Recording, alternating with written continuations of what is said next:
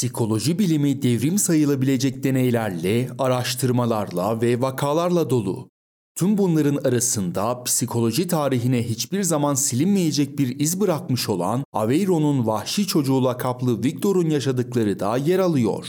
Toplumun çöküşüyle ilgili deneyler, kişilik bölünmeleriyle ilgili deneyler, güç ve otoritenin karakter üzerindeki etkisine dair deneyler.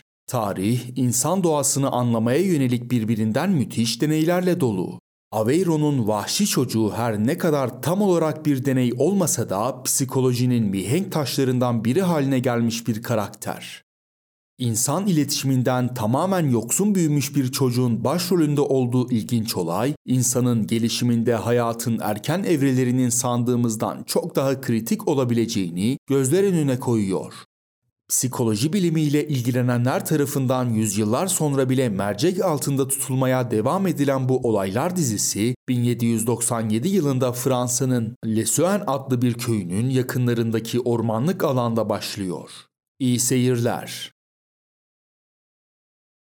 Köydeki yerliler üstü başı kir içinde olan çırılçıplak bir erkek çocuğu buluyorlar.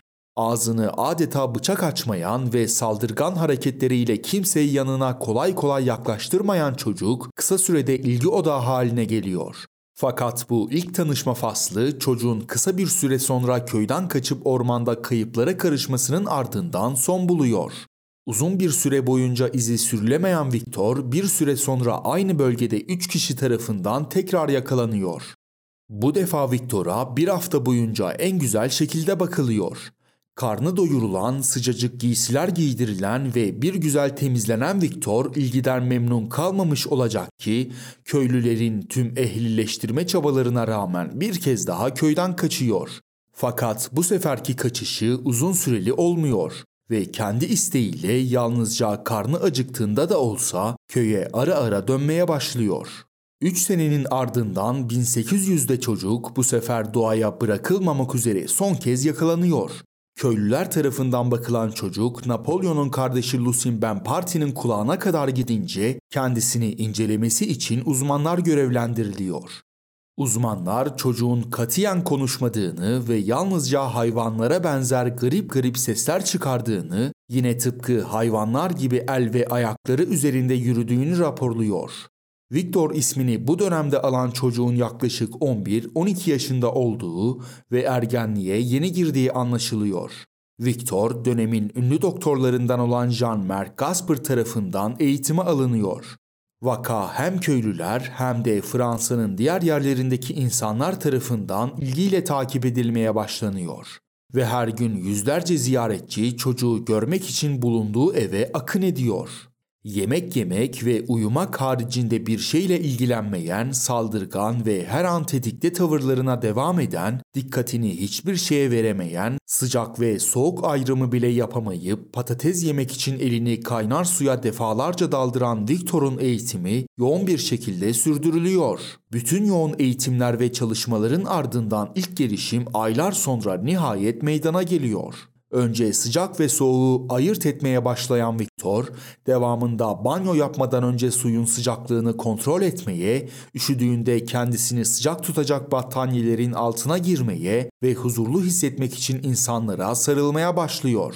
Bunu takiben de ilk defa ağladığı görülüyor. Daha sonra okuma yazma eğitimi verilmeye çalışılsa da 5 senelik eğitimin ardından bile yalnızca birkaç kelimeyi anlayıp ayırt edebilir hale geliyor. Konuşmayı ise hiçbir zaman başaramıyor.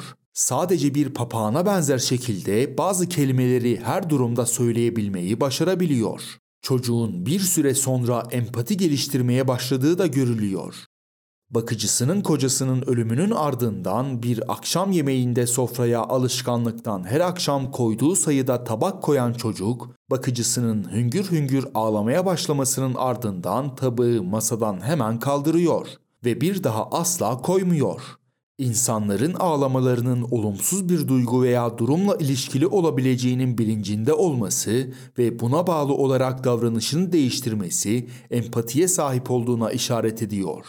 6 yıllık bir sürecin ardından eğitim sonlandırılıyor.